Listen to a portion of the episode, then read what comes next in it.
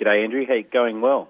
Just before we talk racing, um, they always say that people in Warrnambool holiday locally at the caravan park, maybe more so in the warmer months, but given a lot of people not travelling interstate for obvious reasons, is Warrnambool busy at the moment? Yeah, it hasn't been too bad actually. Um, uh, you know, there are obviously people can get out in regional Victoria, so we have. Um, um, we, we've uh, I've actually taken that opportunity to get around regional Vic as well. So I've probably been out of town a bit myself, so I haven't really noticed too much. But no, look, um, on the on the weekends, definitely it's, uh, it's a it's a busy place to be. Now, uh, a month down the track or so, have you done the facts and figures? How successful was the carnival for you? Yeah, it was it was really good. Um, you know, we were very lucky to um, to get through um, the, the three days of, of great racing, and you know, you'll you'll look back on that period and say there was a there was a lockdown before it and there was a lockdown after, and right in the middle was the May Carnival. So we're very very fortunate to to be able to race, and um, uh, yeah, the figures stack up really well for the club. Um, they also um, highlight uh, obviously. Uh, you know uh, what density quotas do for marquees and the like, so that's that's a little bit alarming. But um, you know, without being able to um, have as many people in, in the indoor spaces, and that hurts you a little bit. But uh, very fortunate and, and very happy with the end result from a financial point of view. Well, with people staying in state and holidaying locally, with the success of your Bull Carnival, I would have thought that would translate into a pretty popular uh, Thackeray steeplechase and, uh, of course, the Kevin Lafferty hurdle day. But um, what is your cap? What are you expecting? What are you planning for for Sunday? Yeah, look, under our COVID um, plan, we we can have um, um, around the thousand mark on on Sunday, and then look, our, our certainly um, uh, with those restrictions, the, the indoor space gets uh, you know capped even even um, tighter, so that that creates a little bit of a complication with um, you know being winter in Warrnambool. So, but um, yeah, yeah, we're hopeful that um, certainly we've got a great response from our members to attend, and and no doubt there'll be um, you know uh, a number of owners um, you know following um, following their horse down to Warrnambool to to see if it can win on uh, on Sunday.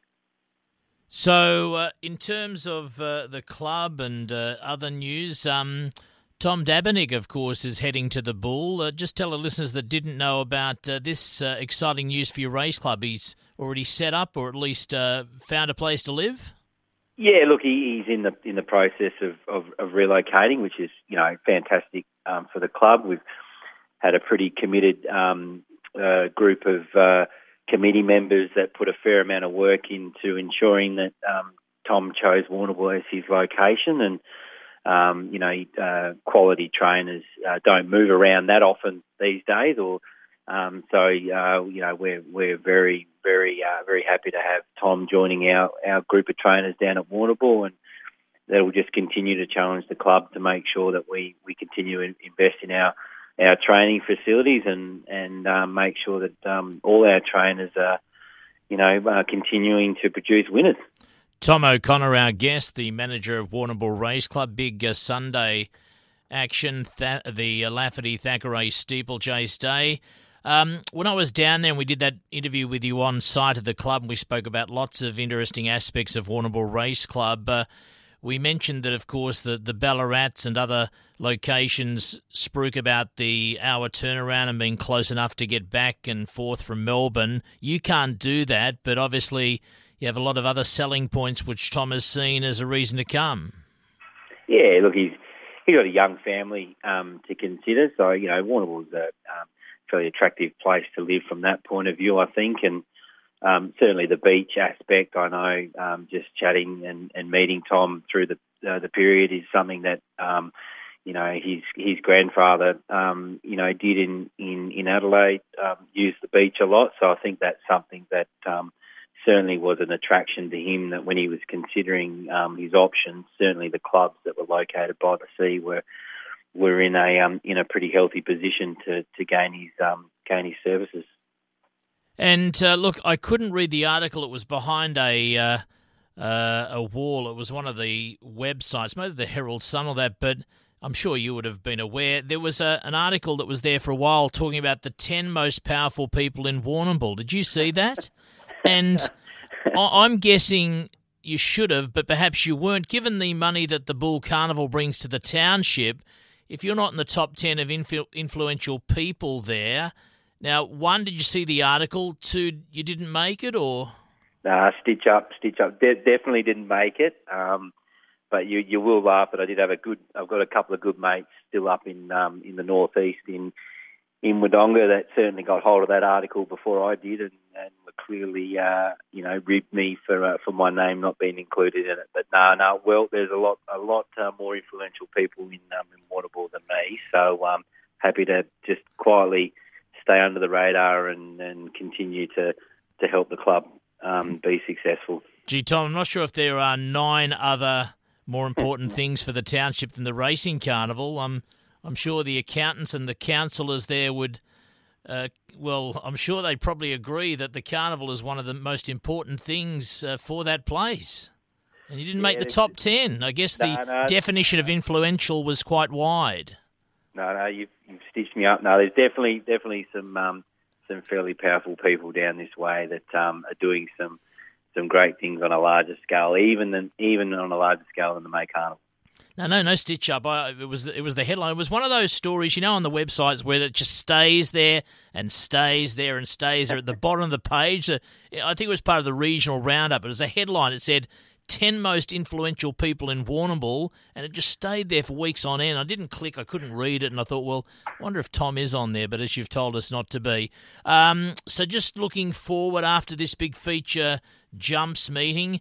You've got a Monday meeting, I guess a turnover day, Monday, 19th of July. Then you kick into August. So, what's coming up? What are you looking forward to uh, in terms of planning or news at, at the Bull as we head into the latter part of winter?